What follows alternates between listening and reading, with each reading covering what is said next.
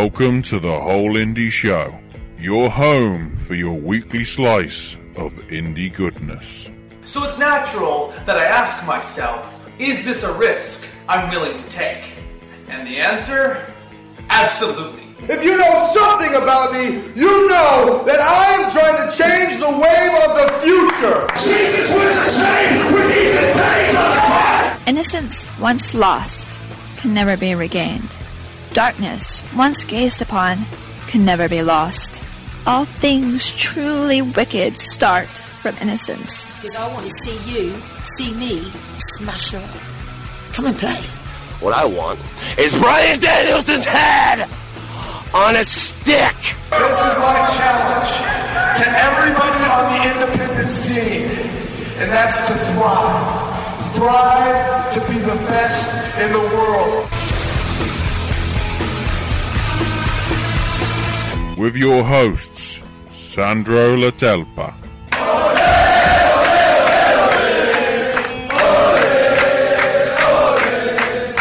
And Ashley Richardson. I knew we'd tear the fucking roof off.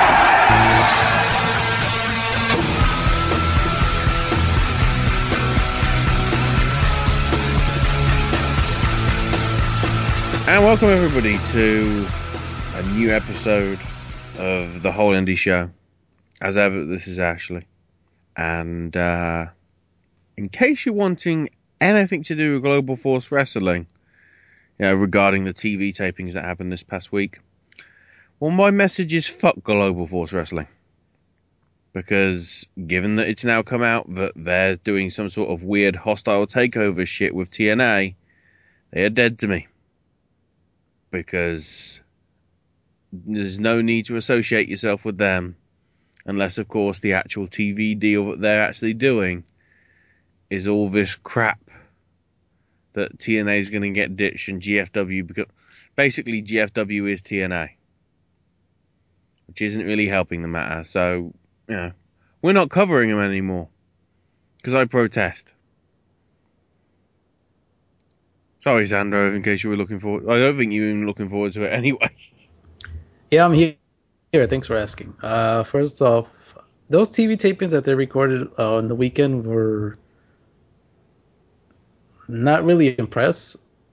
And yeah, I, I said on the SNS Facebook page. TNA is basically going to turn into Global Force Wrestling. So uh, yeah, that's, that's about it. I hopefully they'll uh, change some of their behind the scenes things and there won't be any, any more problems, but uh, you never know. And uh, I know there's one talent that debuted on the tapings this past week, which uh, kind of surprised, but that's his decision. decision. And I guess there were technically a couple. I guess there were technically a couple because, you know, this is spoilers, but this is probably for stuff which is going to air in 17 years because of the way it's going on TNA. Uh, the, T- the new TNA tag champs are Andrew Everett and Trevor Lee. Mm. Which I guess technically they're GFW, but whatever. But yeah, on one of the Xplosion tapings, it was Crazy Steve taking on Tommaso Ciampa. Oh, it happened. I, yeah, that's. I don't know what's going on. I don't think anybody does. I Don't think anybody wants to. I mean, when you've got a storyline with Eric Young now has the right to, now has legal possession of Chris Melendez's leg that he lost. His prosthetic leg. It's like, wow. This was bad taste when it happened in WWE 12 years ago nothing has changed. and that's why Jeff Jarrett is an idiot. Now, it started so good with the whole Wrestle Kingdom stuff, and then New Japan World happened, so then we didn't really need the Wrestle Kingdom stuff. Ah. Uh, well, good old Jeff Jarrett beating a dead horse. Well, I didn't want to cover them in the beginning, so I mean, I wanted to cover it because I thought it was actually going to be a separate promotion. Then the whole Slammiversary thing happened, and it was like, oh, this is looking bad. And then the t- and then the spoilers happened in the TV tapings, and it's like, Global Force is supposed to be the bad guys. They're neither. They're not good guys nor bad guys. They're ambivalent. Anyway, enough of them, because screw them. Let's get into important stuff. Or more important stuff, anyway. So, uh, Chikara, this past Wednesday, debuted their Journey into Chikara show. And there were a few technical issues with it, which may explain why they replayed it a few minutes after it finished. So it actually was streaming in a proper condition. But uh, overall, the concept of the show is it, it ran for about 45 minutes. And quite a few people would have, uh, from what I can tell, would have liked it to be a little bit longer, perhaps an hour. And it comprised of a few matches. There was a sort of unofficial promo bit with uh, Oleg the usurper involved. There was uh, a sort of trivia question thing where I guess they're dishing out prizes via Twitter using hashtags and whatever. And also, uh, Bryce is there with, I guess, the King of Trios report, which we got some news from, but uh, from by the looks of it, the way they're doing it is they're going to be doing it. The first airing is going to be uh, Wednesdays at seven Eastern, but then it's going to be replayed. All I've seen is Saturday morning, so I don't know when exactly, but it's soul. The thing is, they say watch it live on Chikaratopia. It Chikaratopia's live airing is an embedded YouTube link. So basically, you might as well just watch it on YouTube. But they had like adverts for products and whatever in it. Yeah, Gervais saying promotional consideration paid for by the following. There, by the looks of it, every show is going to have a Chikara Botchamania moment from Matthew himself. I think it's one that's been on previously but uh, it's nice to see that anyway. And uh, yeah, in terms of the news that they announced, uh, they they sort of did an exclusive announcement for another team for King of Trio. So added this week to the eleven that we already have are the Battle Hive of Amasis, Fire Ant, and Worker Ant, uh, the Nightmare Warriors of Hallowicked, Frightmare, and Silver Ant, and then as announced on the Journey into Chikara show It'll be the arcane horde of Obariyon Kodama and Oleg the Usurper, which does mean there is no Ultramantis Black in it this year. Which is a bit of a shame. But, uh, yeah, I'm trying to, I think we've, there's, so yeah, we've still got, which of the teams have we got left that hasn't been announced? in terms of uh, Challenge of the Immortals? I'm trying to go through the list. Yeah, you're asking the wrong person. Off the top of my head. Either way, we've got nine of the ten so far are Challenge of the Immortals, so we've still got one left. But then you've still got six slots left. I mean, four, five of them are taken up by BWO Attack, Fight Club Pro, AAA, and Bullet Club. So there's still one crazy team that could be in this event. We don't know what it is or who it would be. I'm guessing it could be a big name, but it may not be. Who knows? Hopefully, it'll be. I'm wondering if it will be announced by next week or whether they're just going to announce uh, one of the teams for King of Trios now every week as part of this show. But overall, the show was pretty good, bar the few technical issues at the start.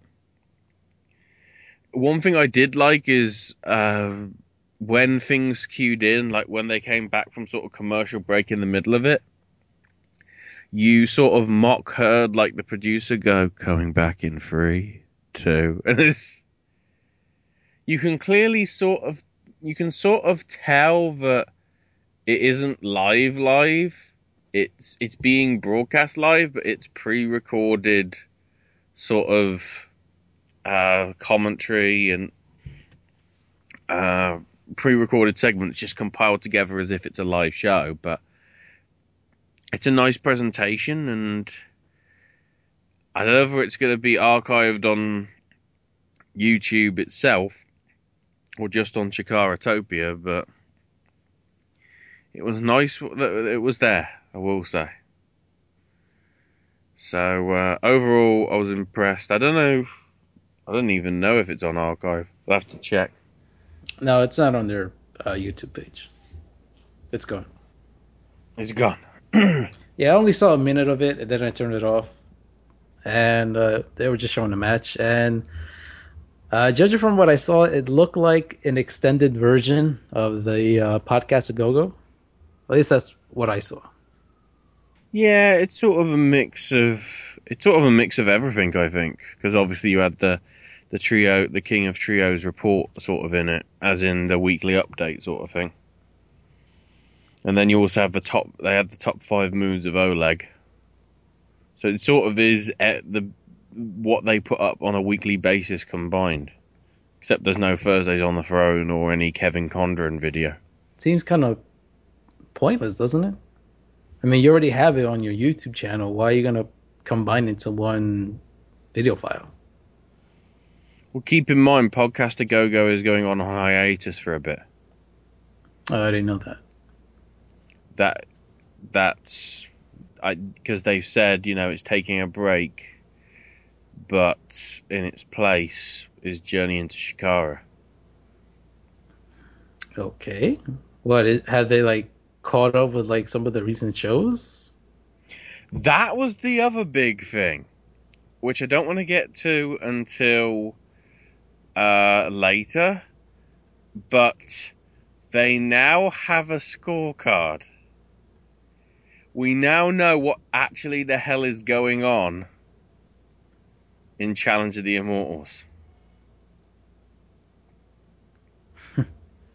we now have standings. It's like, what? And it took them this long to actually put it up. Yeah. Wow. For what, four months? I guess somebody probably realized, oh shit, we should probably make a, a point bracket for this. they sort of posted it up. Um, they posted a, a, a board up on Chikara's Facebook page before the weekend started. And quite a few people were going, finally, we actually know how what, what everything is happening in all this. And they've now got a graphic as part of the show itself. So, uh, yeah, phew.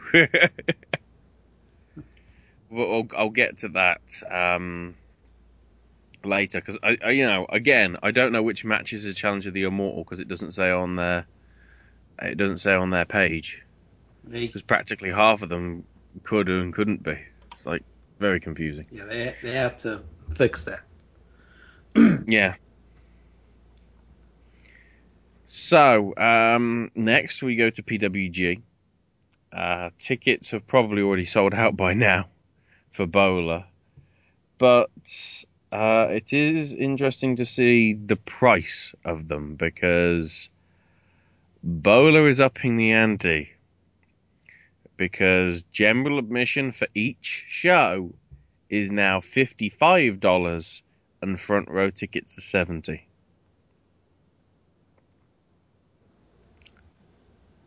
Well, which I sort it sort of makes sense because it's the you know their big sort of event of the year, arguably, but yeah. quite a few people have responded to it by saying, "Well, I'm not going to be able to afford to go this time." well, I mean, yeah, I mean it's the biggest uh, weekend for PWG, and I mean you have to expect it.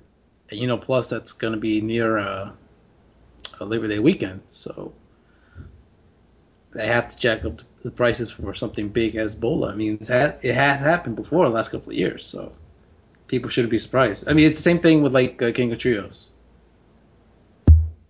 or you know uh, WrestleMania weekend, you know for the for the for the indie promotions. Yeah. But they have announced uh, two matches for the uh, the event. Uh, on night one, uh, the team of Tommy End, Marty Scurll, and Zack Sabre Jr. will take on uh, Mount Rushmore of Roderick Strong and the Young Bucks. And then on night two, history is coming because it'll be Andrew Everett, Trevor Lee, and Biff Busick taking on Mount Rushmore of the Young Bucks and Super Dragon in the first ever six man guerrilla warfare match. That might be, this is more reasoning why the money is where it is because a lot of people would like to probably spend 55 or 70 dollars just to see Biff and Super Dragon go one on one. I think uh, this is somewhat of a like a, a preview before they actually do that eventual one-on-one match, whenever that's going to be. It could happen uh, in the last night of Bola. They could save it for the last show of the year. Who knows? But I guess it'll all depend on uh, how they'll interact in the ring, and as well, hopefully, Super Dragon doesn't hurt himself and he'll make it till the end of the year. Then I think they'll probably they'll probably do it eventually. But uh, a six man guerrilla warfare, I mean, it's gonna be nuts that that match in particular. But uh, I'm definitely excited. Uh, some news from Evolve as well. They've sort of started uh, filling out the card for their uh, New York shows in a couple of weeks. Uh, 47, which is August the 15th in Queens. Uh, we'll be having an Anything Goes match with Johnny Gargano and Ethan Page.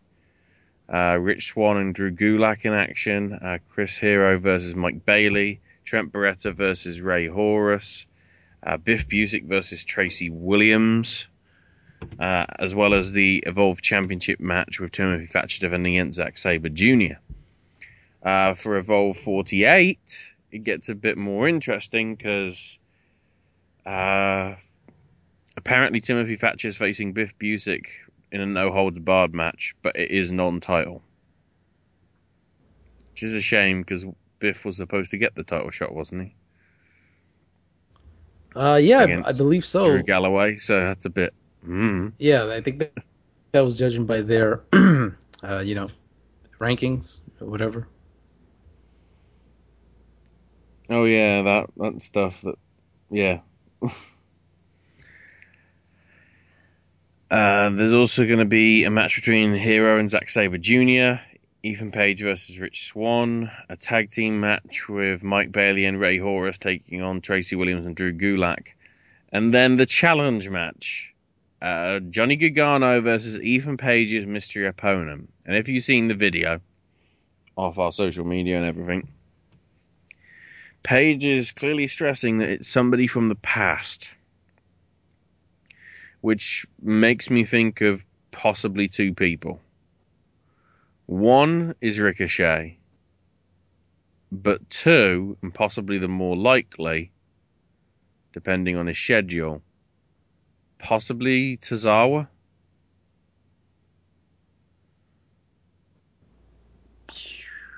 Um, is this for the uh, New York shows or future shows? Yeah, this is for the sh- this is for the show at the Sportatorium in Deer Park.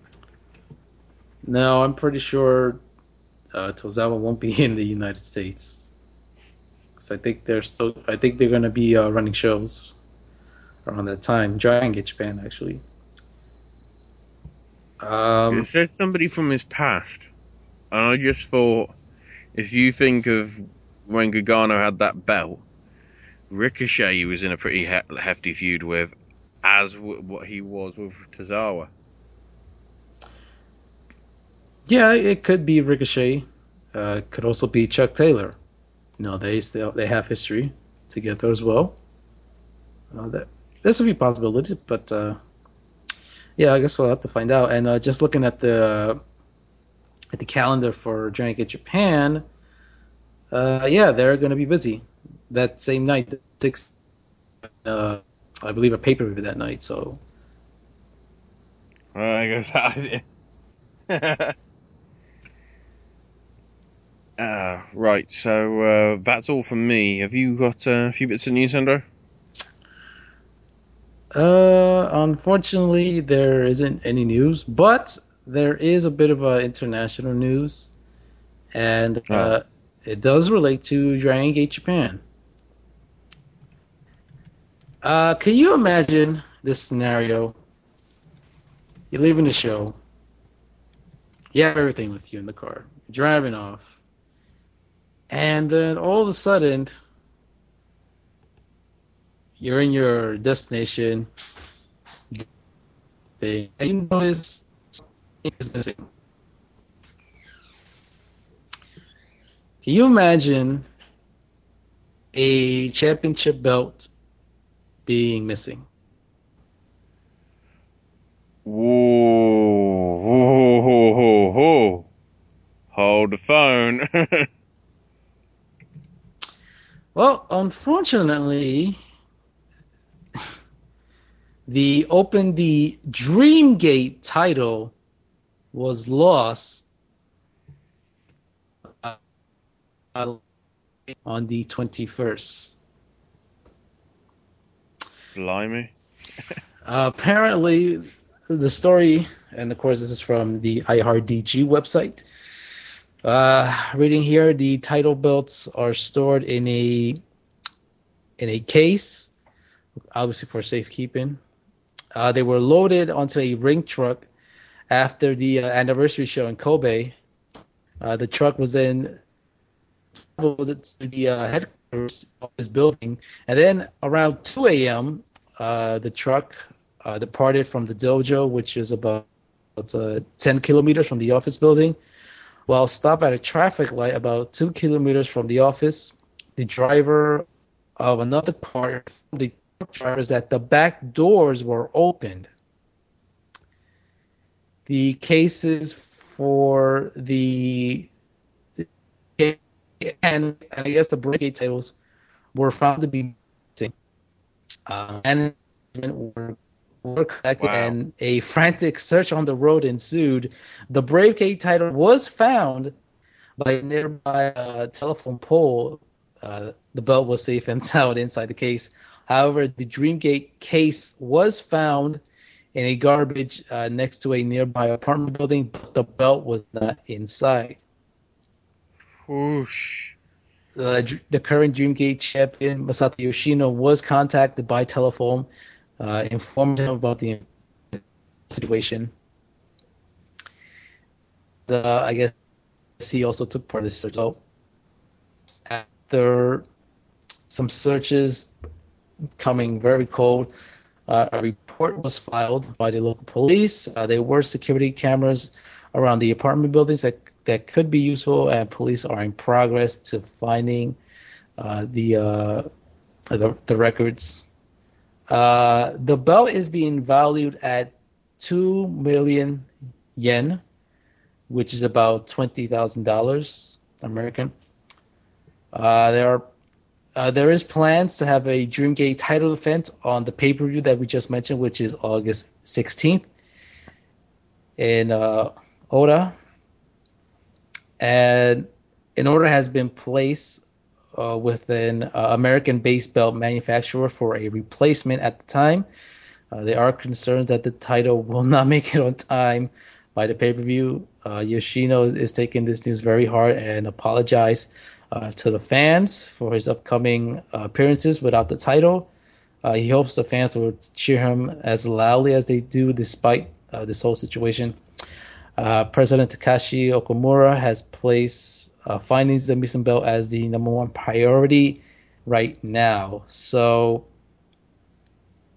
I mean, what a very bad situation here. Crazy. It's really, really the one thing that really bothered me about this whole thing is like, why doesn't uh, Yoshino? Why doesn't he take the belt? I mean, it's pretty much common knowledge that whoever's holding the world title has it with them at all times. I mean, I've never heard of this before, so this is definitely a first in wrestling, as far as I know. Uh, as of now, I haven't heard anything, any updates about it. All I've heard about it was the they're looking for a, re- a replacement at the moment, and they'll use that for the time being. But uh, yeah, a very bad situation for for everybody.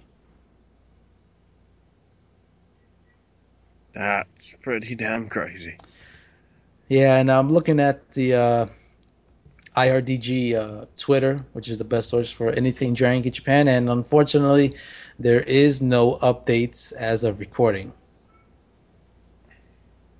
Hopefully, they find that blimey. That's that's crazy. Yeah.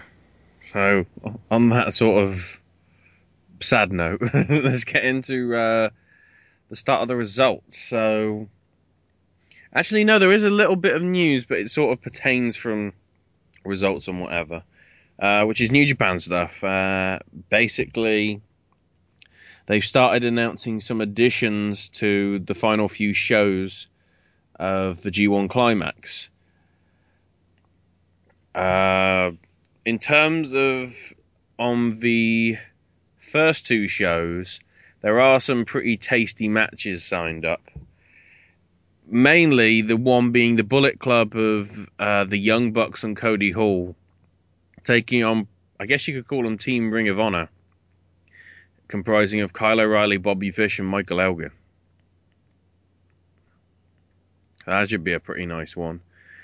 And then I guess you got the Bullet Club taking on Team New Japan. Well, Team Ring of Honor New Japan with AJ Gallows, Fale, Tonga, and Hall versus Yano Sakuraba, Yoshihashi, and the Kingdom of Taven and Bennett.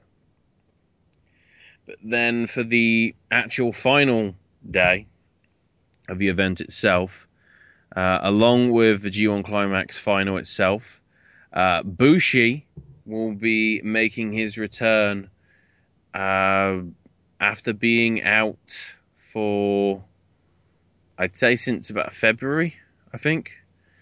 Apparently, he suffered an acute epidural hematoma, spinal cord concussion, uh, with the a fracture in the 12th thoracic vertebra, which has sidelined him for the past six months.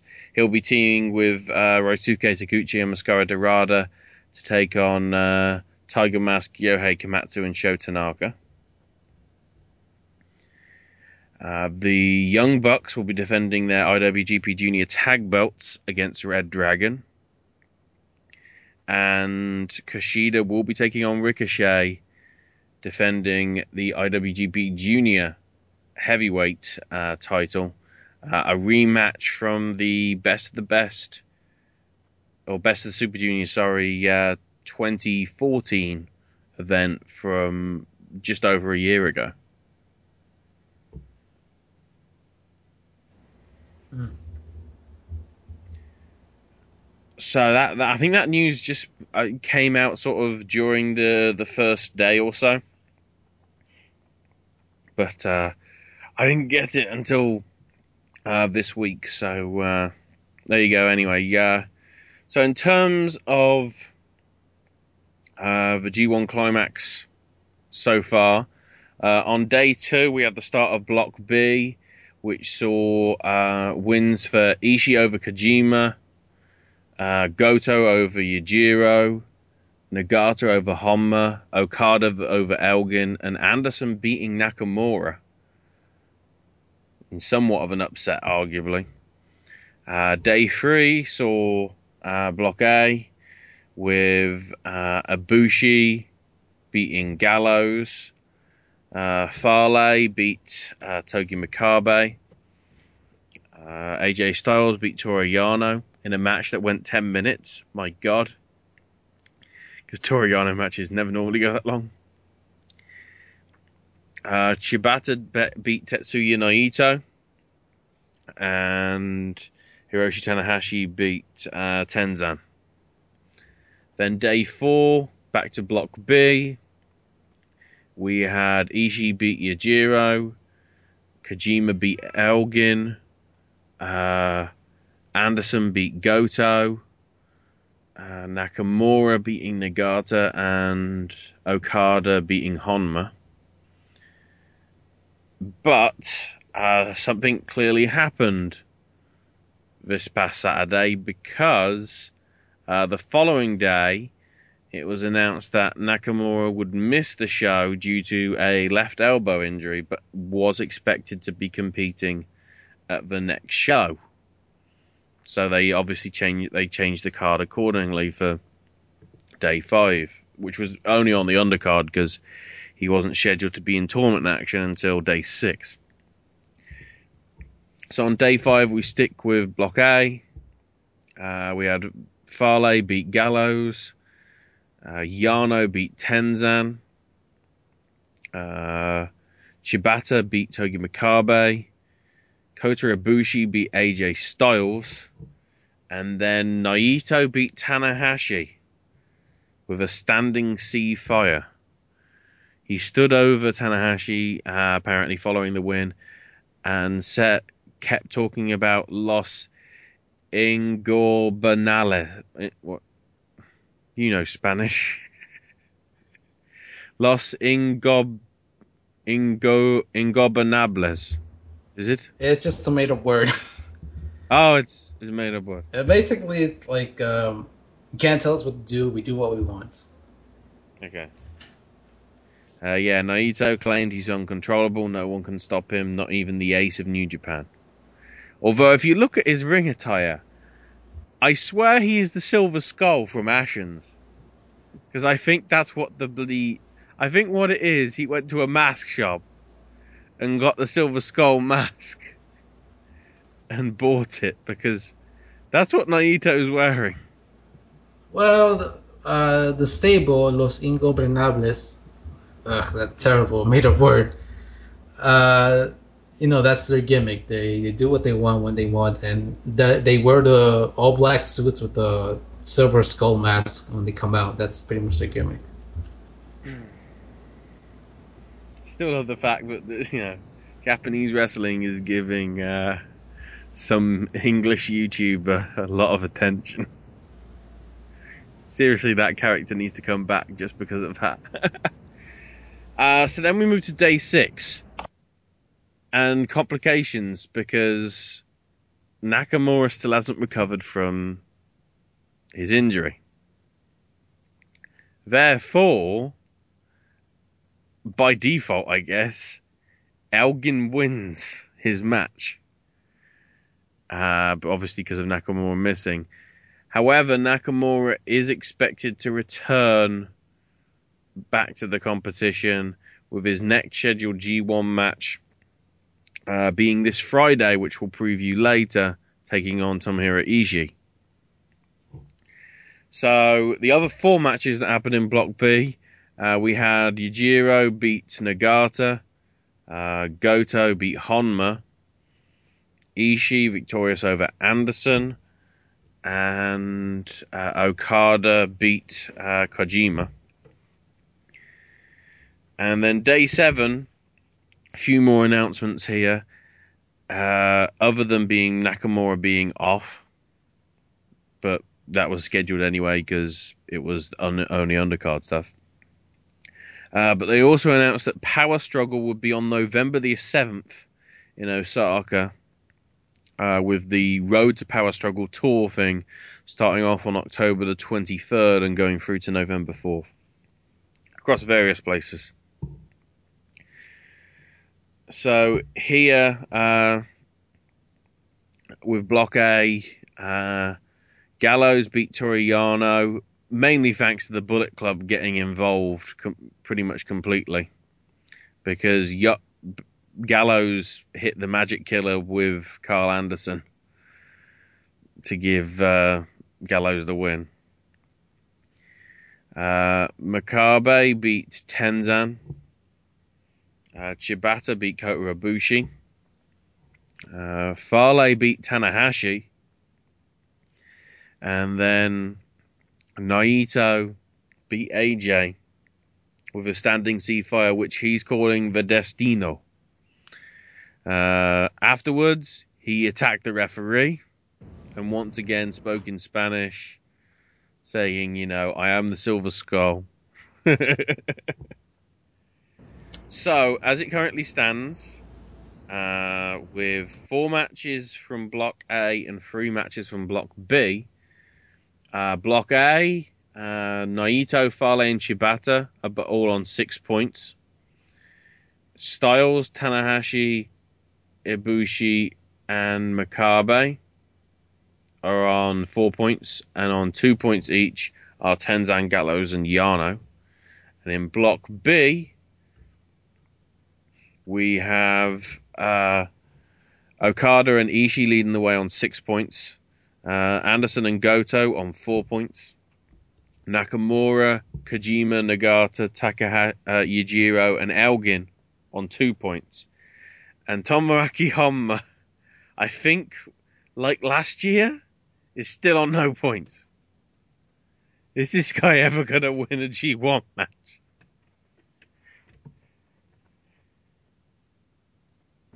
Uh, I think he'll he'll probably still be going on a losing streak, but I think uh, hopefully before the the tournament is over, he'll get at least one win.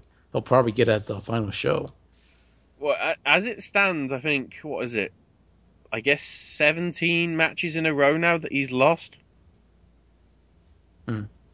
Because he lost all fourteen last year. Oh yeah.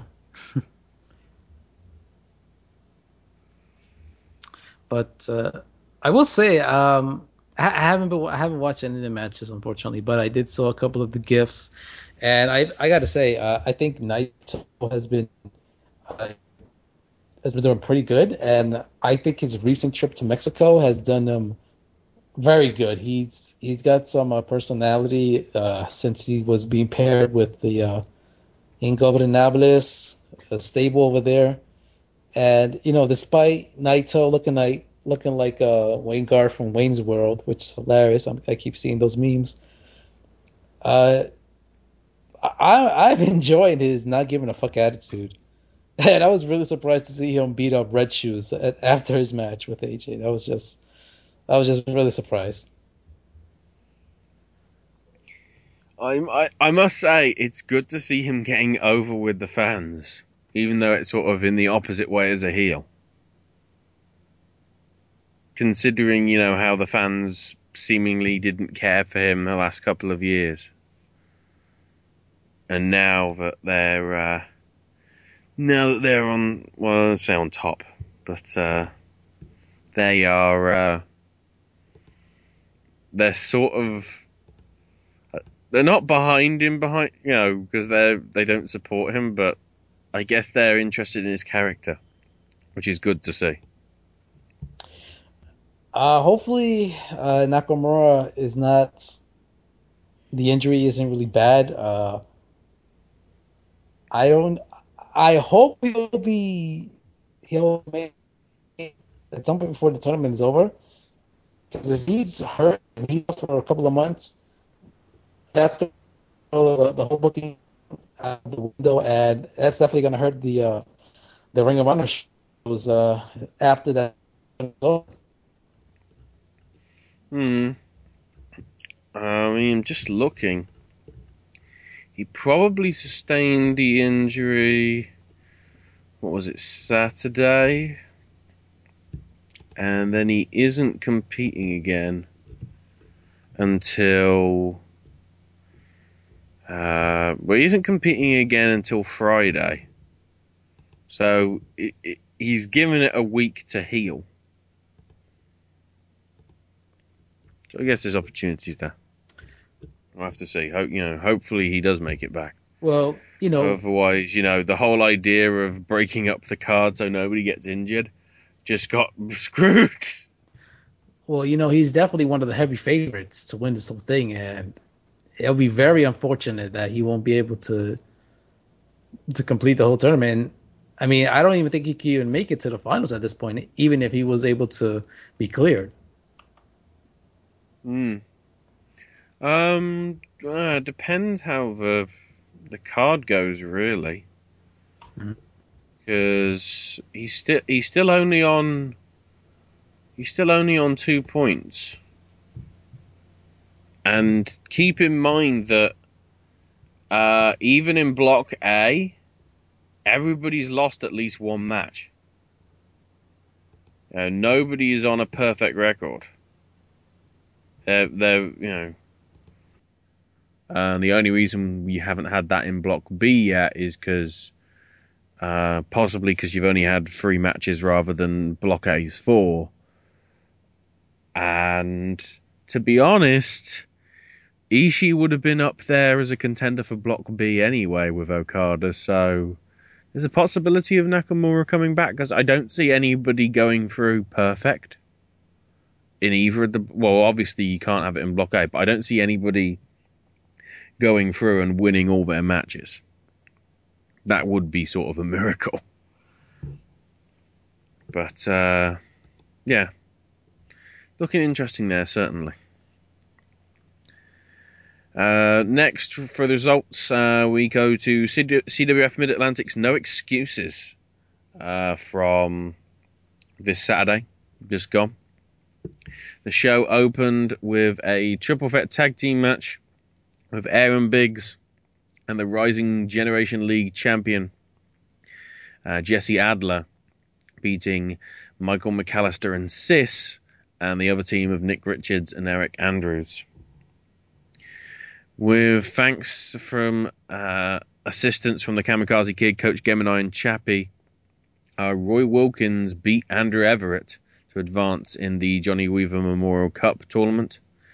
Uh, Smith Garrett then gave a tearful speech in the ring, announcing that he'd been diagnosed with a severe concussion and announced that the future of his in-ring career is in jeopardy and that he uh, vowed to update everyone again again soon on his prognosis after meeting with some doctors.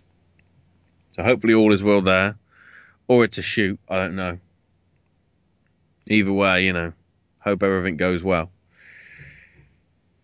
Uh, Chet Sterling beat Elijah Evans the fourth, and Brad Attitude beat Ethan Case in uh, tournament action. And also Lee Valiant beat Eric Royal. Uh, Valiant winning after Nick Richards of the Riot uh, KO'd Royal with a piece of the turnbuckle that he'd broken off, the same way that he attacked Brandon Day at their last show a few weeks back.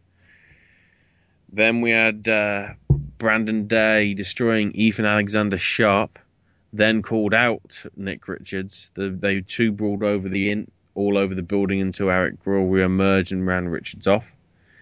Then Trevor Lee issued an open challenge, but it was answered by both the Dawson brothers, Zane and Dave Dawson, who wanted not just any old match, but a Mid Atlantic Tag Team title match.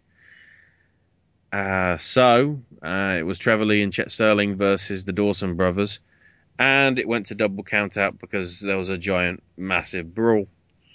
So after the bout, Coach Gemini challenged the champions on behalf of his all star on the, on behalf of his all stars, only to be interrupted by Elijah Evans IV and Ethan Case, who insisted that they be granted the next title shot.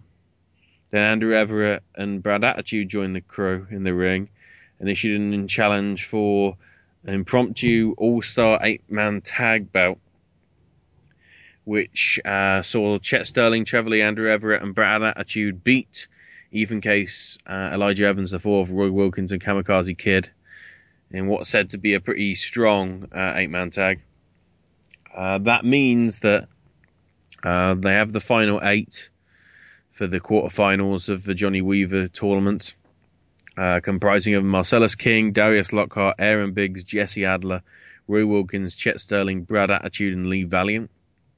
Uh, the quarterfinals begin next week, then continue on on August 22nd, and then the finals on August 29th. So, pretty much a busy August for CWF there. Uh, now we come to Shine 28 in uh, Ybor City, as it always is. Uh, the show opened with Malia Hosaka beating La Rosa Negra of a Widow's Peak facebuster. Uh, Malia called out uh, Leah Von Dutch post match. Uh, Amanda Rodriguez beat Renee Michelle with a handful of tights and using the ropes. Uh, Tracy Taylor beat Su Yung via countout after Su Yung got sprayed in the face with black mist and apparently sold it like death. Uh, then uh, Bates beat Amber Gallows in a match that saw Mia Yim run April Hunter away from ringside, which allowed Leva to get the win. Uh, Vanessa Craven beat Jessica Havoc with a sunset bomb. Then Allysin Kay beat Mia Yim with a discus lariat, but afterwards, uh, Mia shoved Leva away, who advertent, inadvertently cost her the match when fighting off interference from April Hunter. So apparently, uh, yeah, the tag team is done.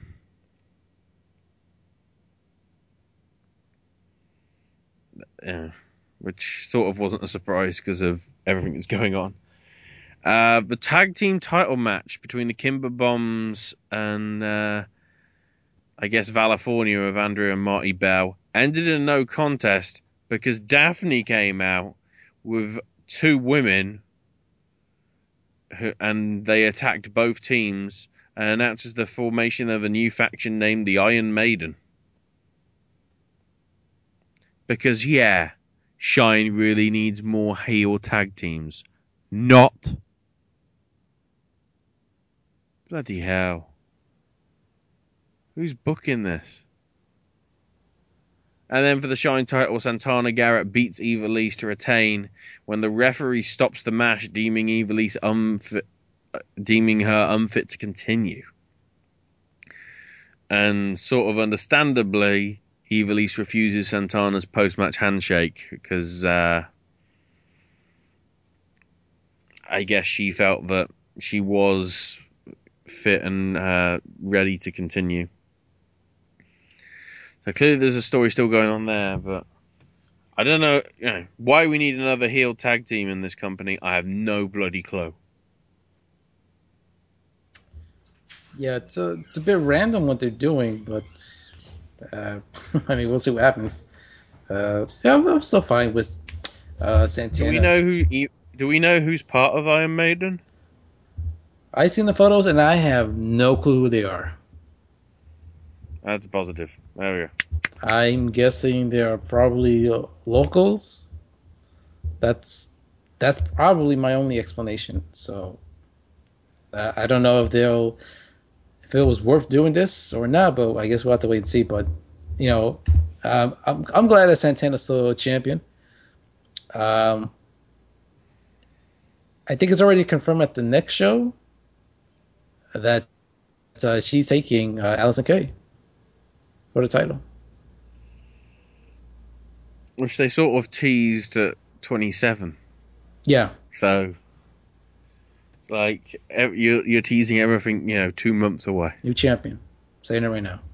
Which probably means Vanessa Craven is going to be challenging her in October. Because of reasons. I'd love it to be Leva, but, you know. Clearly, they have no confidence in Leva. And uh, speaking of Allysin Kay, because I forgot to mention this. Oh, pinkies up, people. Uh, of course, Battle of the Sexes is coming up next month as part of the uh, uh, Wrestling Geek Convention. And they added one match. Is it another awkward relationship one or not? Uh, I'm pretty sure it's not a relationship, but it's uh, it's awkward. Uh, at least for me, because uh, Allysin Kay is going to be taking on Ethan Page. Oh! And I'm so torn. I don't know who I should cheer for. Damn! Oh, that's yeah, yeah. That's uh, that's pretty tasty. My what they have that that card is suddenly becoming very uh very interesting. Yeah, and uh, they also added uh, Athena, but she's taking on a mystery opponent. Um, just for the heck of it, I want to say Nick Gage, but it won't be. Just- Now they'll probably put in uh, what's his name, uh, Jerry, all caps. yeah, all caps. Uh, so just trying to look at the time. Uh, yeah, I think we'll fit these in here first. Uh, yeah, with the schedule, I think that would probably be best to fit. So, we're ending this part with the Chikara results. So we'll start off with Saturday, uh, where they are storming the castle in South Windsor, Connecticut. Uh, which opened with a Amasis and Worker Ant beating Los Ice Creams when Worker Ant pinned Ice Cream Jr. with a modified GTS. The next match has a magic move, which is the Fisherman Suplex, uh, where the Duke Joint beats Argus with the Greetings from Memphis. So Duke Joint did actually go for the magic move, but Kevin Condron stopped him, which of course was meant massive heat on uh, Condron and Duke. So Argus hit it instead. but then the Misfits cause a distraction, allowing uh, uh, yeah, so the Argus hit the uh, the troll, but then Duke Joint hits the greetings on Memphis to actually get the win. Uh, the Arcane Horde beat the Snake Pit, with the Batiri hitting a pair of classic finishes on uh. Dash's Dugout beats the Gentleman's Club when Heidi gets the pin on Orange Cassidy. Yaka beats uh, Nocken after failed interference from Jakob Hammermeyer cost Nocken the match. Uh, Juan Francisco de Coronado beats Silver Ant with a low blow into a German suplex. And then the uh, Campeonato de Parejas on the line, uh, Devastation Corporation retaining against Princess Kimberly and Gervais Cottonbelly by two falls to one. Uh, Devastation Corporation getting the the first fall. Uh, Kimberly pinned Blaster McMassive with the alligator. Well, it says pinned Blaster with the alligator clutch. Is that possible? Or is that? Yeah, it's possible. I thought alligator clutch was a submission. Uh, no, it's it's uh it's a pin, pretty much. Okay, so Kimberly leveled it up, but then it was the Death Blow and Gervais uh, giving the second fall to the Devastating Corporation, or their second fall anyway, and uh, retaining the belts. And then I guess because I don't think this was advertised, apparently this is a thing now. Everybody, uh, everybody up to the UK tour got screwed because apparently the in thing now is to do a bloody uh, encore. So the UK fans got screwed because they didn't get encores. I don't know what's going on here. Anyway, it was a six way which saw Shynron be victorious over Frightmare, the Boar, Fireant, Oleg, and Missile Assault Ant after Shynron hit a 630 from the second rope onto Missile Assault Ant. Uh, then Sunday, we had the Immaculate Election at Fete Music in Providence, Rhode Island. Uh, Amasis beat Frightmare with a 450 splash, so therefore has three points. So we might be seeing Amasis versus Hallowicked uh, very soon. Uh, Soldier Ant and Jakob Hammermeyer beat Icarus and Heidi Lovelace, with Soldier Ant getting the pin on Icarus after a giant chokeslam. Then we had a four corner elimination match. and it was uh, the BDK of Knockin and Pinky Sanchez going on top. Uh, so the Batiri were. Oh, sorry, the United Nations were first to get eliminated after Kodama pinned uh, JFC with a German suplex counter into a victory roll. Then uh, Nocken hit a choke slam on Yaka to eliminate the Wrecking Crew. And then the BDK pinned the Batiri to win the match after a moonsault from Pinky Sanchez. Uh, then uh, we had the Snake Pit of Ophidian, Kingston, Shynron, and Argus beat Crown and Court uh, when Shynron pinned Ice Cream Jr. Then we had another Magic Move match with a triangle choke. I don't know whether it happened. All I do know is that uh, Blaster McMassive beat Silver Ant with two power bombs. I I guess during this uh, missile assault ant came out or something, and uh, in the next thing, Kevin Condron managed to convince Missile Assault Ant to unmasked, which he did so, and then walked away in disgust after unmasking himself. So crazy stuff going on there. Also, what did happen to Orbit Adventure Ant and Arctic Rescue Ant? Who knows? Uh, and uh, Chuck Taylor, Drew Gulak, and the Swamp Monster beat the Battle Hive when Chucky T got the pin after an awful waffle. And uh, then Hallowicked beat Dasher Hatfield to retain the Grand Championship with the Chikara Special. So, by the looks of it, as it stands, possibly, because I never heard anything otherwise, or at least the, stu- the, the bits that I know because they announced it on the Journey into Chikara show. Currently top of the tables with seven points is the Wrecking Crew. On five points are three teams, Dash's Dugout, the Snake Pit, and Nightmare Warriors. And on four points are the Battle Hive. I'm not sure what's going on with the rest of them because with the way some of those matches are listed, you know, they could be on 17 points. I don't know. Either way, uh, that's it for this part. When we come back, uh, we've got more results to go through. We've got Beyond Wrestling's shows and uh, Ring of Honor and PWG.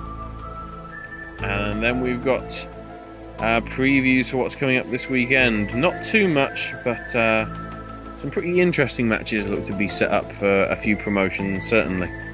So we'll take a quick break and we'll see you in a few minutes.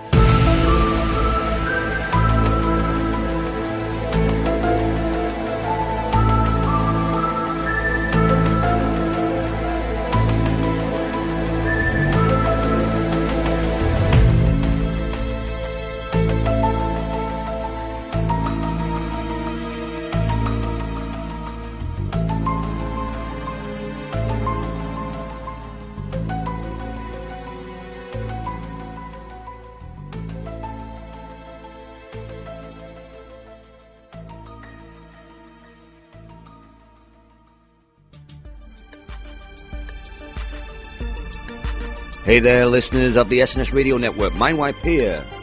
Now, as most of you listeners know, I happen to promote my own albums every now and again, and the latest one is now available. Yes, Dream Sphere.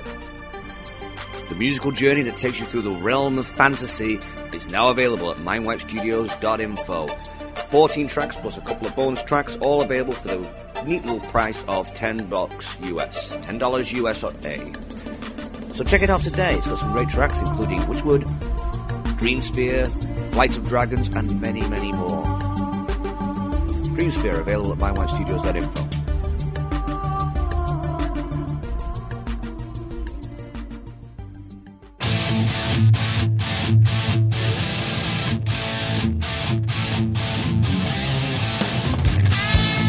If you trained, say your prayers, and ate your vitamins, then you'll love the Hulkamania Chronicles. Sean Beckerman, host of Beyond the Bell, your pro wrestling nostalgia podcast, breaks down the history and career of the legendary Hall of Famer, the immortal Hulk Hogan. Each edition covers a different era in the history of the Hulkster as we relive our childhood hero. From the beginning of Hulkamania in the mid 80s and the birth of WrestleMania through the challenging times of the steroid trial, all the way to his jump to WCW and the formation of Hollywood Hogan and the New World Order and then his return to the WWF leading in to the Hall of Fame. This edition covers it all. You can catch the Hulkamania Chronicles exclusively on Beyond the Bell here on the SNS Radio Network.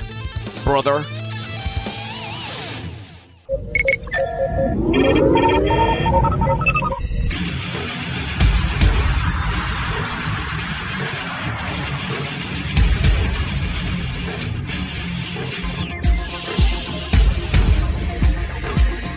Hey, wrestling fans.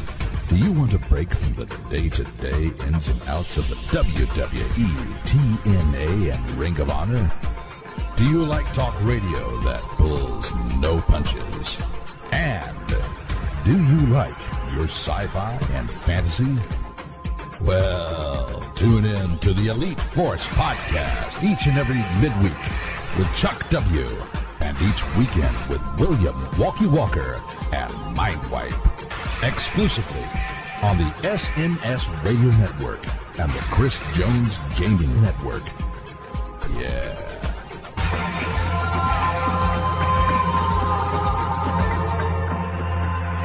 This is going to be fun.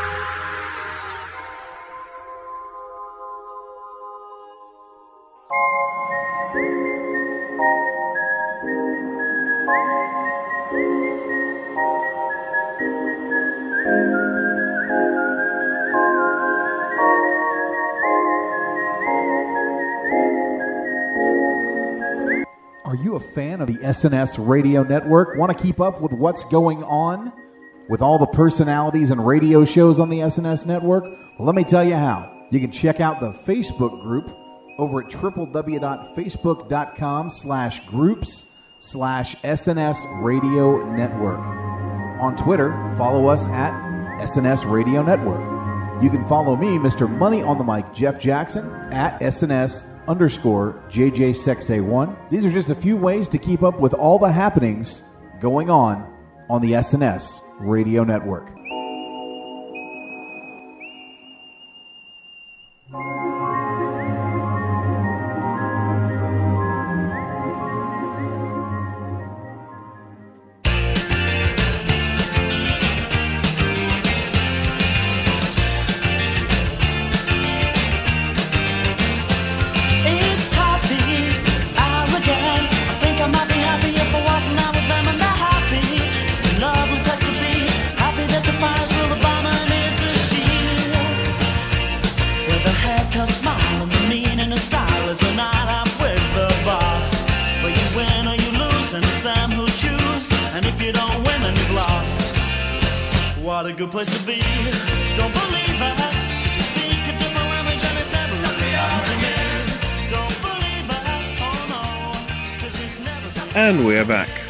Second part of this week's whole indie show with Sandro and Ashley and uh, Beyond Wrestling stuff now.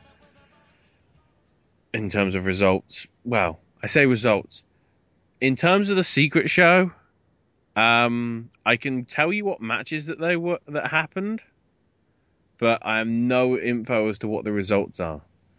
Because I might as well tell you the matches because we didn't know them because the idea is it's a secret show and you're not supposed to know. So uh, we had an AIW tag team title match with Colin Delaney and Cheech defending against the Hoods. Uh, Anthony Stone versus Connor Claxton. Rex Lawless versus Frankie Arion. Uh, Johnny Cockstrong versus Francis Kip Stevens. Team Pazuzu of Dickinson and Sanchez versus the Canam Connection of uh, Cam Zag- Zagami and Anthony Green. Ricky Shane Page defending the Absolute title against Ace Romero. Davey Vega defending the AIW Intense title against Xavier Bell. Uh, Gary J versus Joey Janela. Buxx Belmar, ver- Be- Buxx Belmar versus Sugar D, I guess. Or Sugay.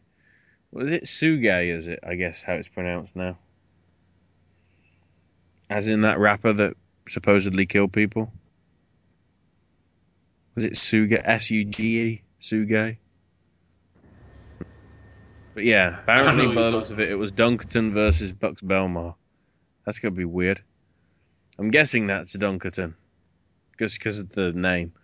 Uh, Tabernacle team took on Milk Chocolate, and the main event was AR Fox versus Travis Flip Gordon. So uh, the main Americanrana stuff, we can go through results here. Uh, the first one was, and this is already up for free on uh, social media and everything. and it's pretty historic in itself anyway. Uh, Speedball Mike Bailey defeated Dynamite Danny Cannon. The key thing to note about that is Danny Cannon was retired and literally came out of retirement for this one match. That's pretty good. And it's a pretty good match. They've done a pretty good taster for making people want to pay the twelve fifty for the raw footage. I'm umming and ahhing about whether I want to. Well, uh, that match is up for free on their Beyond YouTube channel.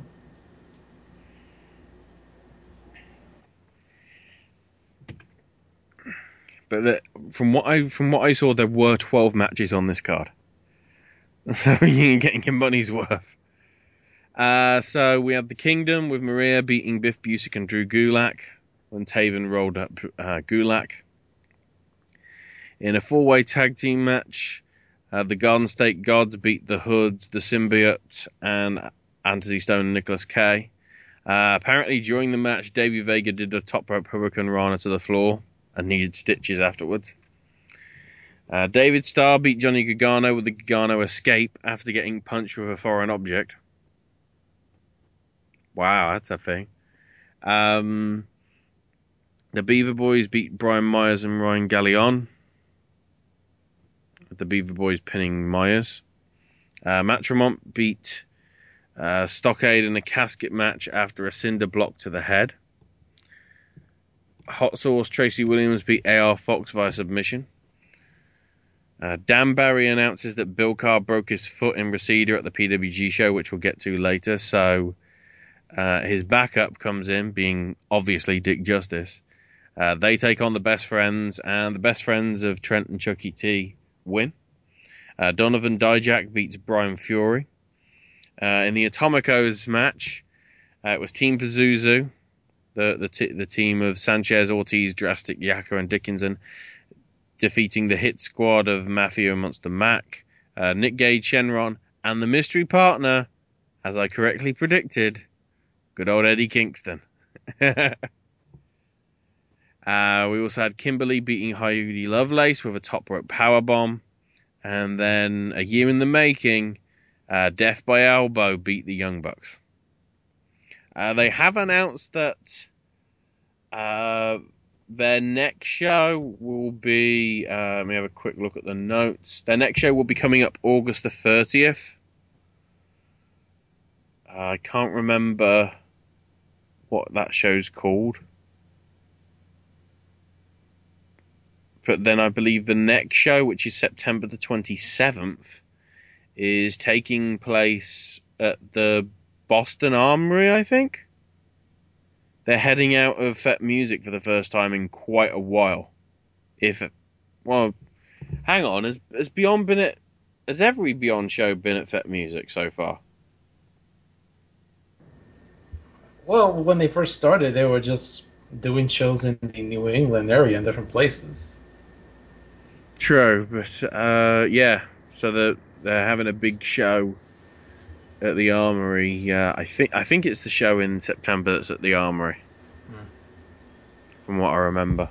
But yeah, so a couple of good shows coming over the next few uh, the next few months. So uh, now we come to Ring of Honor, and we'll start off with the Death Before Dishonor I pay per view. Uh, I did manage to catch this, so I will give uh, a few of my thoughts on the stuff. Uh, one thing to note about the entire thing the stream quality was incredible. Uh, considering all the problems that Ring of Honor have had with streams before, there weren't any issues. It ran smooth from start to finish. So at least they've got that sorted out. Uh, the opening match was Silas Young versus Will Ferrara, uh, which was a pretty good match, pretty good opener. Uh, Silas Young getting the win with the misery spinning TKO. Uh, I guess for some reason the boys, you know, Dalton Castle's boys came into the ring and tried to humiliate Young after his win. They sort of did, and even posed with Will Ferrara, so Oh, that's a thing. Uh, then we had Prince Nana join commentary because it was Moose versus Cedric Alexander, and this was a pretty good match in itself. You know, uh, considering how against Moose I was at the start, he's really grown into somebody that's been pretty good. And thanks to a referee distraction, uh, Cedric Alexander used a wrench to uh, lay out Moose and get the win. So, and uh, Prince Nana then uh, went to check on Stokely and Moose. So I don't know whether that means Moose has got two managers again. If so, oh god, not again. Uh, then we had sort of your filler match, I guess, with the Briscoes versus Roppongi Vice, which was, and you know, it was basically just two teams that were over at the crowd, basically going at it. There wasn't really any sort of story. Uh, Jay hit the Jay Driller on Trent, followed by a Froggy Bow from Mark, uh, which gave the Briscoes the win.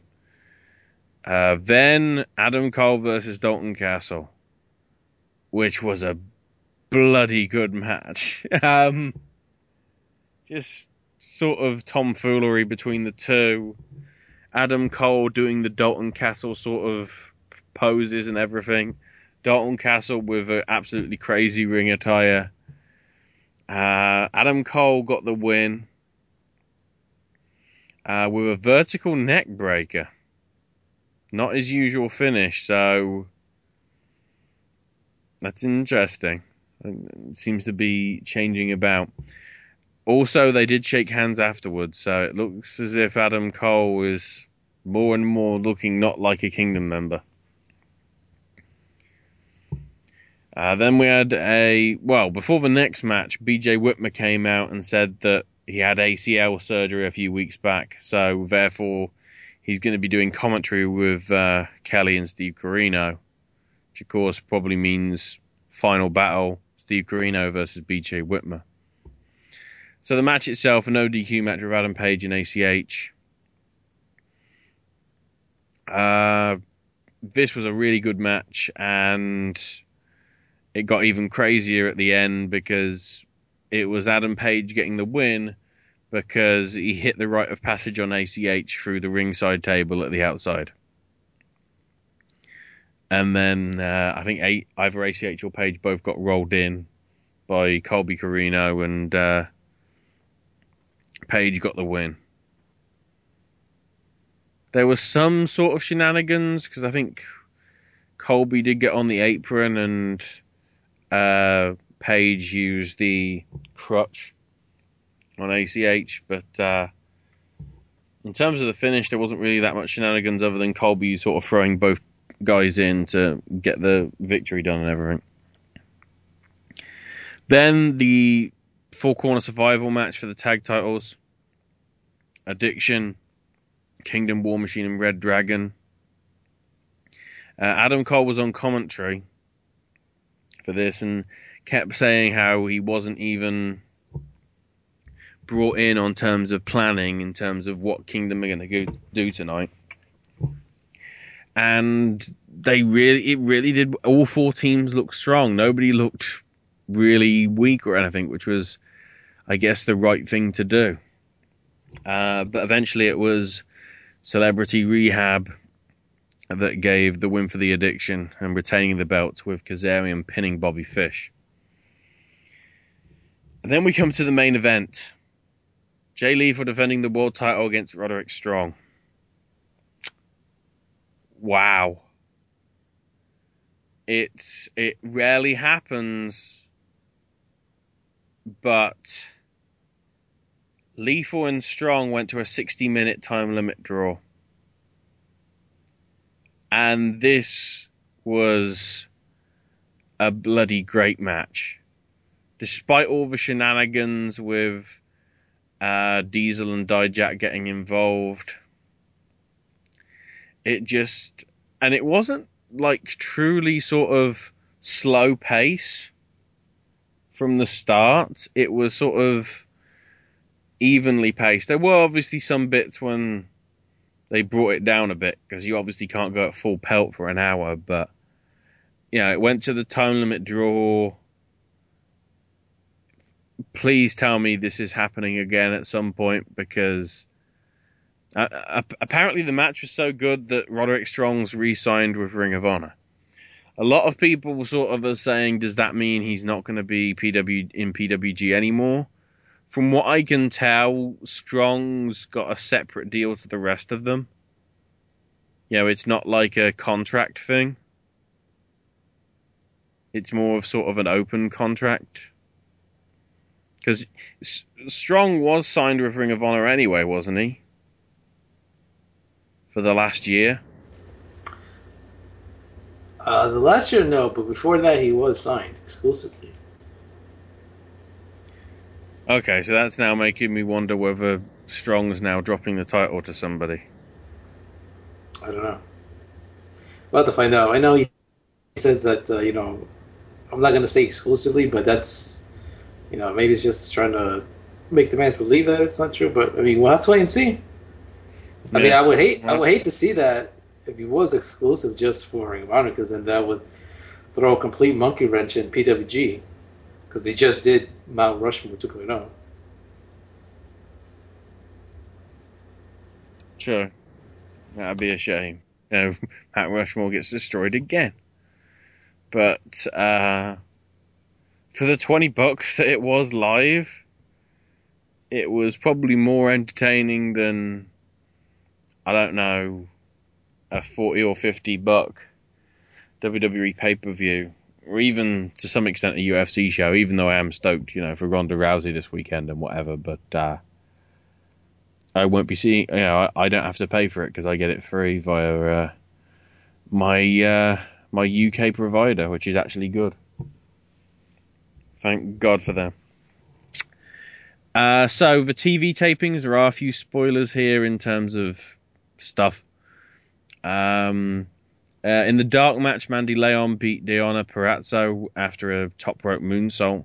Uh, Nigel then announces that Strong and Lethal will be having a rematch as part of the Philly tapings, by the looks of it, on August the 21st and the winner of that match will defend the belt against Kyle O'Reilly in San Antonio at the All Star Weekend in September.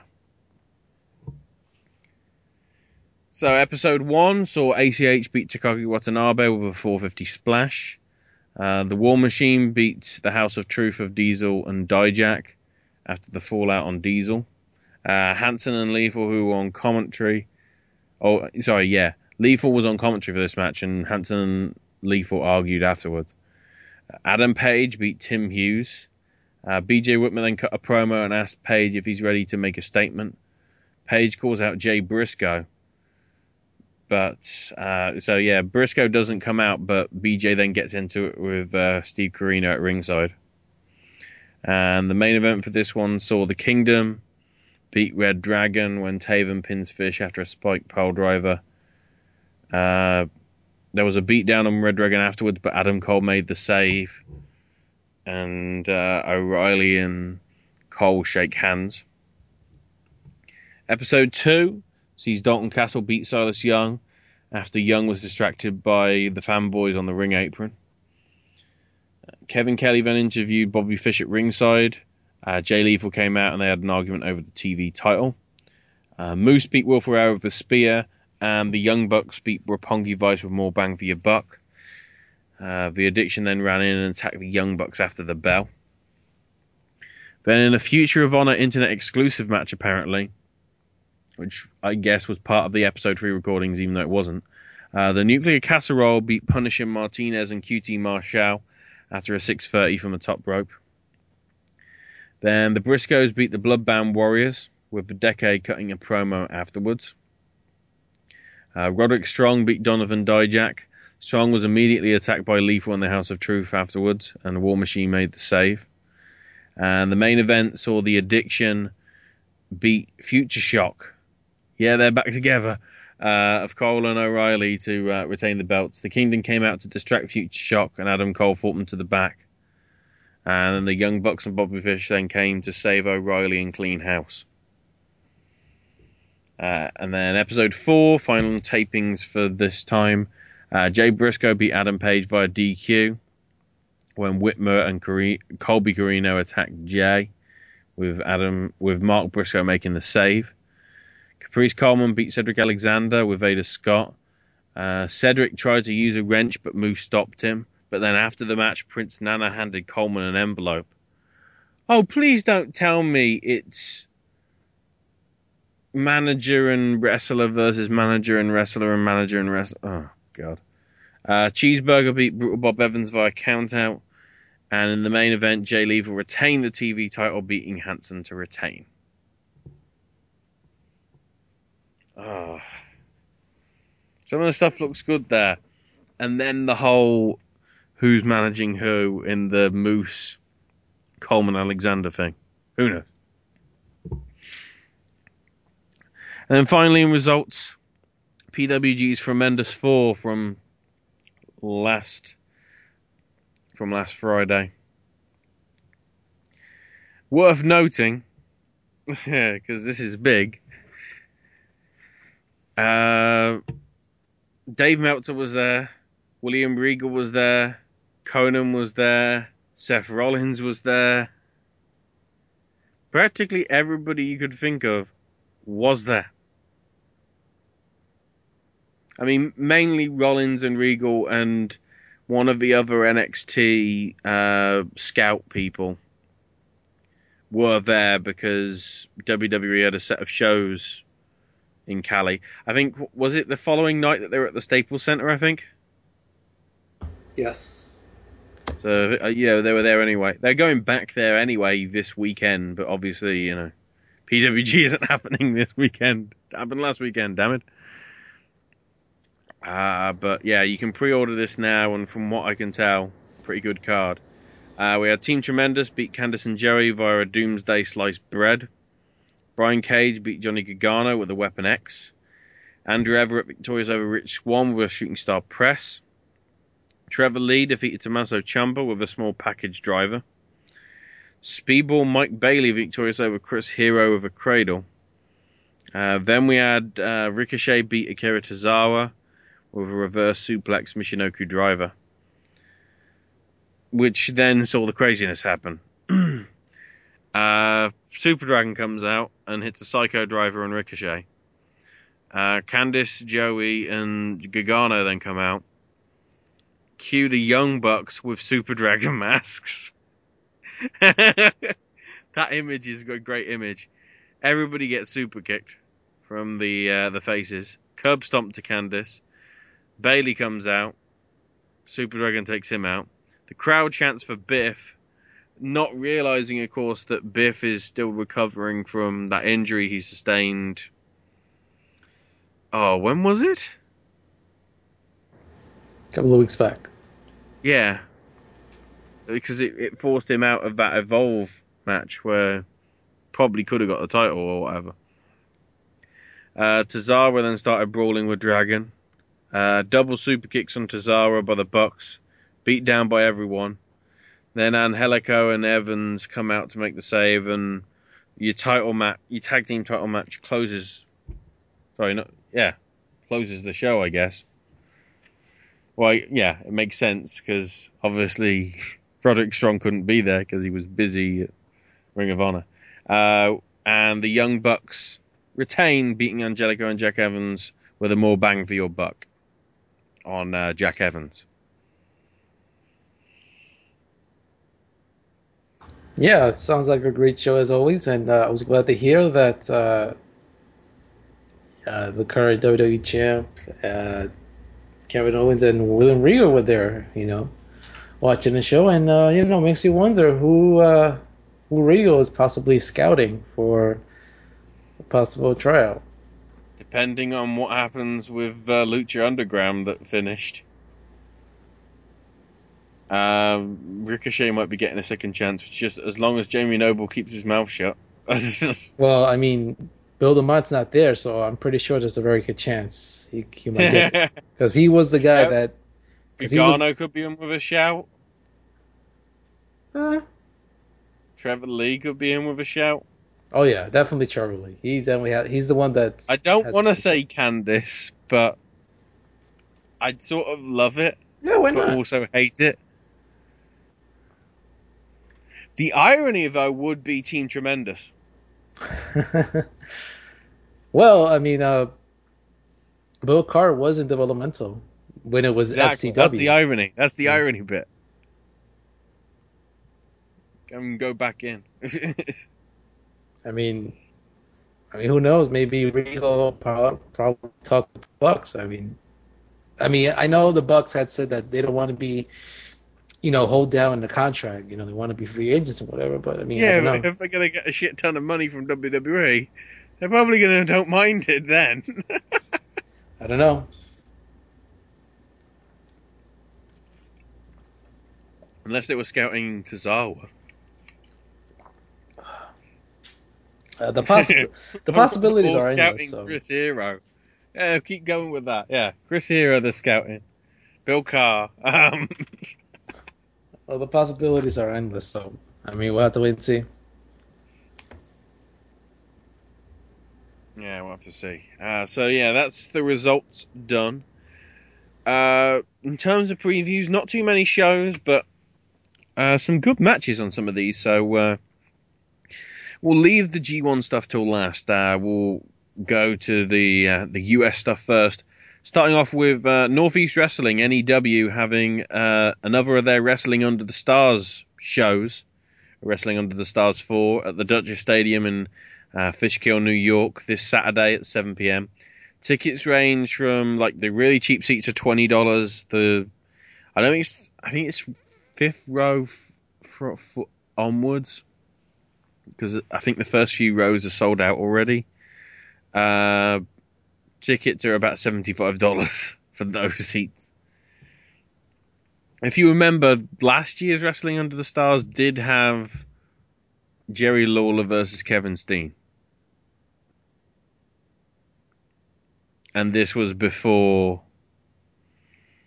Or was this before around the same time that the murmurs were going around that, or or no, had they announced that they'd signed him then? Uh, I think it was uh, the deal was almost done. Yeah, it was in or around this time anyway. So uh, for this card, uh, well, there's actually there's going to be special appearances from Ric Flair, Larry Zbyszko, Lanny Poffo, and Matt Hardy. And then in terms of wrestling stuff, uh, matches confirmed so far. We got a six man tag with Randy Shawn, Big Ang, and Joe Arsanio taking on Man Scout Jake Manning, Daniel Evans, and Mike Gallagher. Mandy Leon versus Mickie James. Mike Webb will be taking on Bandido Jr. Brian Anthony, the Army of One, as he's self proclaimed, faces Ron Zombie. Dijak possibly has the biggest match of his career, arguably, because he's taking on some bloke called Samoa Joe. Uh, Matt Taven defends the NEW Championship against Hanson. And for the first time ever, the Young Bucks face Rey Mysterio Jr. and Alberto El Patron.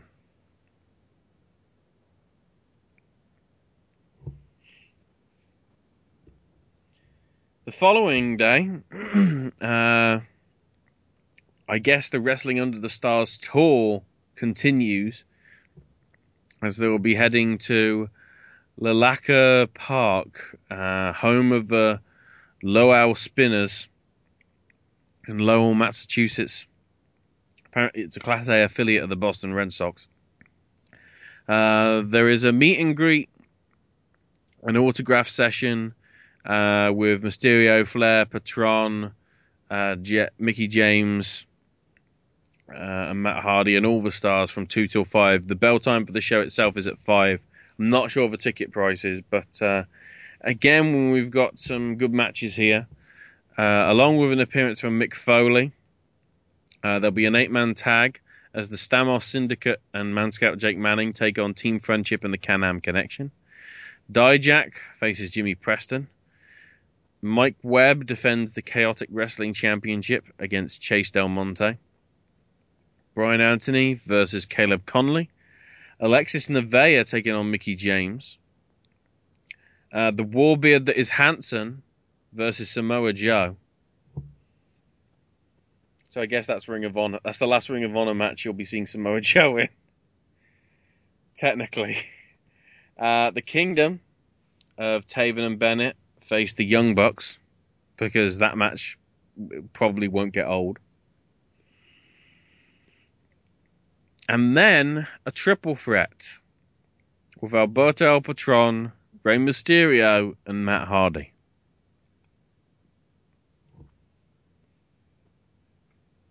It's an interesting mix, I will say.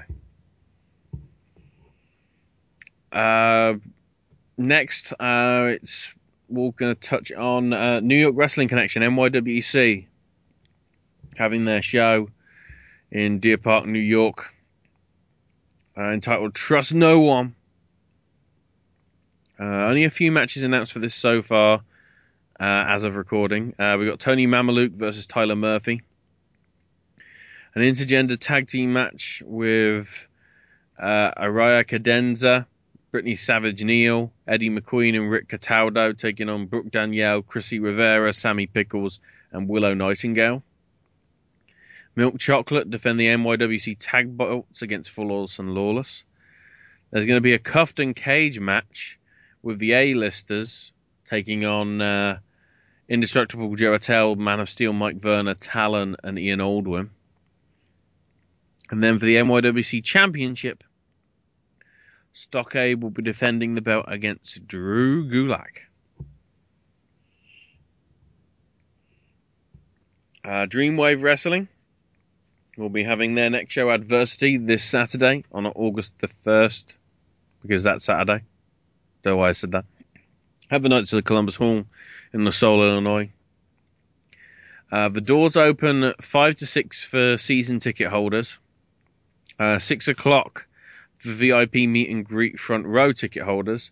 6.30 for general admission and the bell time is 7. Uh, general admission tickets are only $15, which is a uh, pretty good price, I will say. Only a few matches confirmed for this so far as well.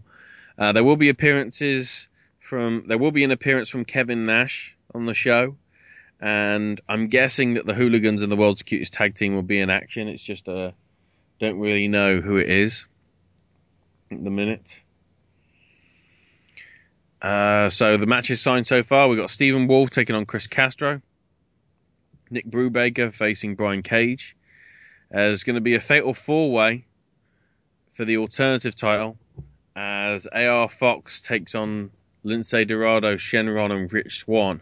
So that could be a crazy ass match. Dear God. Uh, Zero Gravity defend the tag belts against Matt Cage and Christian Rose. And Marshe Rockett's uh, first defense of the Dreamwave title comes against this, the uh,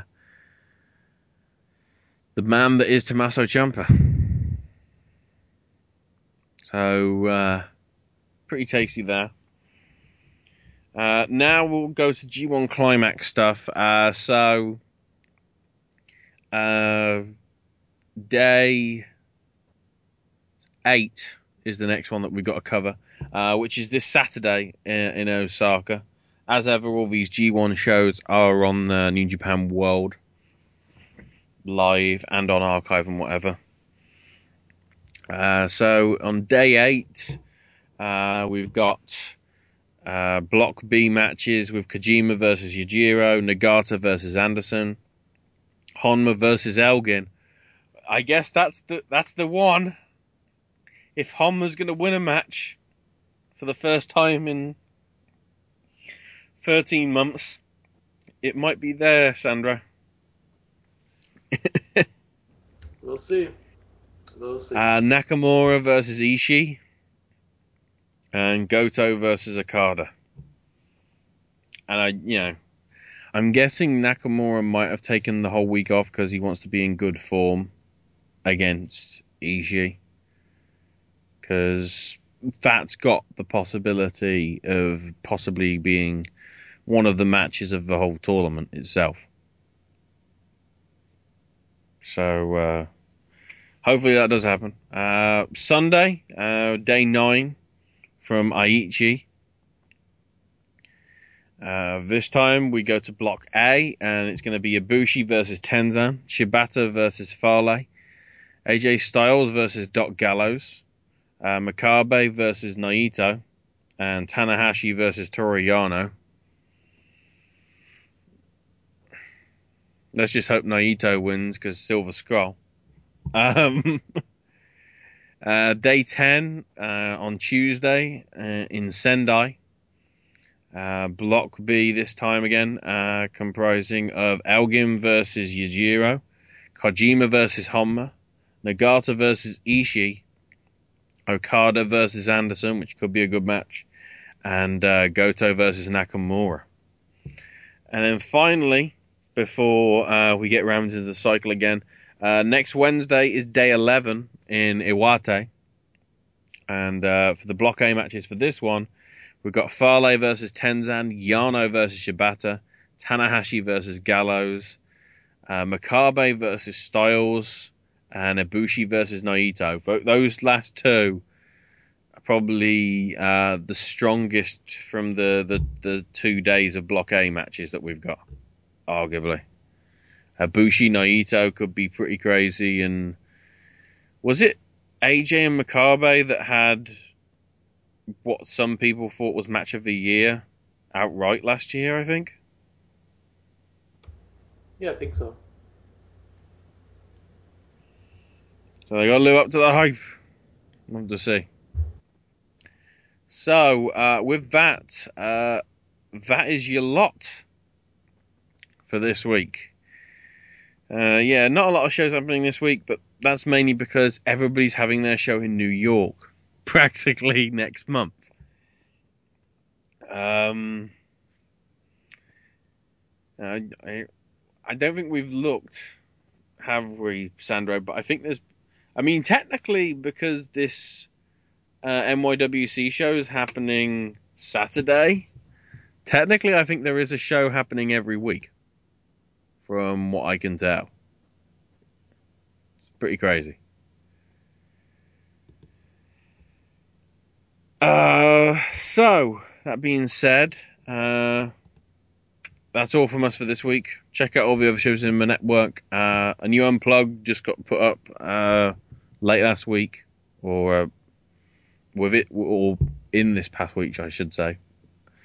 Uh, you've also got uh, Leapful's podcast, Sticks and Flicks, uh, Beyond the Bell, um, all the others that I can't remember because I'm tired. Good old me. Don't worry, guys. I just had to get my sleep patterns in order because I need to make sure I'm getting up at the right time for the Mission Impossible movie opening uh, on the Thursday because we're getting it a day early because of reasons. I don't know. Uh, if you want to get in touch with us, Sandro, I'll give you all the details. Find us on Facebook. Search for the whole indie show. Like us over there. Find us on Twitter at TWIS underscore podcast. Find us on iTunes and Stitcher. Uh, find out the archives and RSS feeds over at snsradionetwork.com. So next week, I'm trying to think. Uh, hang on. I don't know why I'm thinking. I've actually got a list of them on my notes because I always keep it there. I think is is there a different? Is there another NYWC show next week? I I don't know. Or is it? Or is it a different NYWC? uh, I guess the big one next week could be. Well, we've got CZW. Um, we got the Triple Mania show. Uh, yeah, those are the two that stand out for next week, from what I can see from my notes. So uh, certainly that Triple Mania card looking more and more interesting as it uh, comes along in terms of info. So we'll have to see what comes out of that and what gets added ahead of next week. Uh, Song of the night for this week, uh, because it's being used in some TV soap drama commercial thing, and also because I've been watching too much Breaking Bad over the last week. It's Danger Mouse and Daniele Luppi with Norah Jones singing Black. Yeah, that song from the end of season four. Because, you know, it's an awesome track. I know we used it like nine months ago for when Shine happened, but this is what we're getting to, people. Nothing else is happening in wrestling for it to be for me to get these themed at the end. That being said, this was Ashley. That was Sandro. That has been your weekly slice. Le- slice. Weekly slice. Could be a slice as well of indie goodness. I could change it up completely. That was your weekly splice. That was your weekly, yeah, I'm rambling. Have a good week, everybody.